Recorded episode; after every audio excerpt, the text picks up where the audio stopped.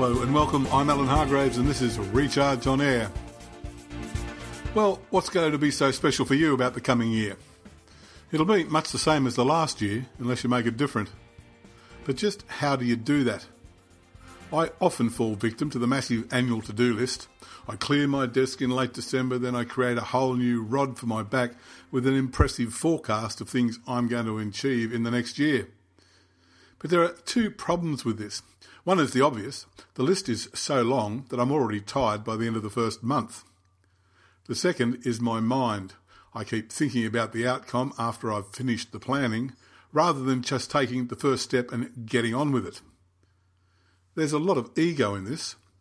Once I've made a great plan, I want to skip to thinking about how great it will be when it's implemented.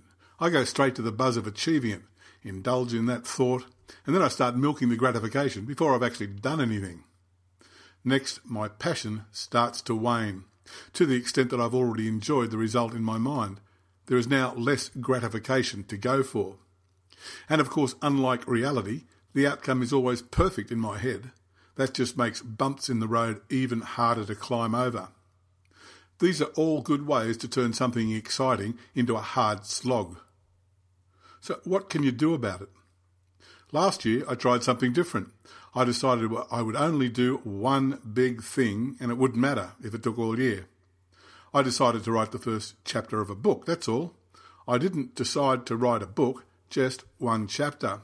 I left everything else to the universe. It didn't matter if it turned out to be a book or not.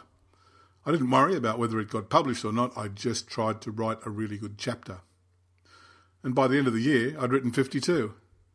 By that time, a fortuitous turn of events had found me a literary agent, who in turn found an excellent commercial publisher, who in turn will publish the book. That was a pretty unusual year for me. I usually have so many things on the go that a lot doesn't get finished. Yet when I employed my new strategy, a whole lot of other things fell into place too, just like the book. There's nothing really new here. My two actions, or non actions if you like, were generic to any advice on getting things done. They are 1. Whatever you want to do, just work out the first step and take it. And 2. Forget about the outcome. That will turn up of its own accord. So I decided to write a blog this year. Not a whole lot of blogs, just this one. And I'd see what happened after that. Guess what? Another book is on its way. I'm Alan Hargraves. This has been Recharge on Air. Thank you for listening.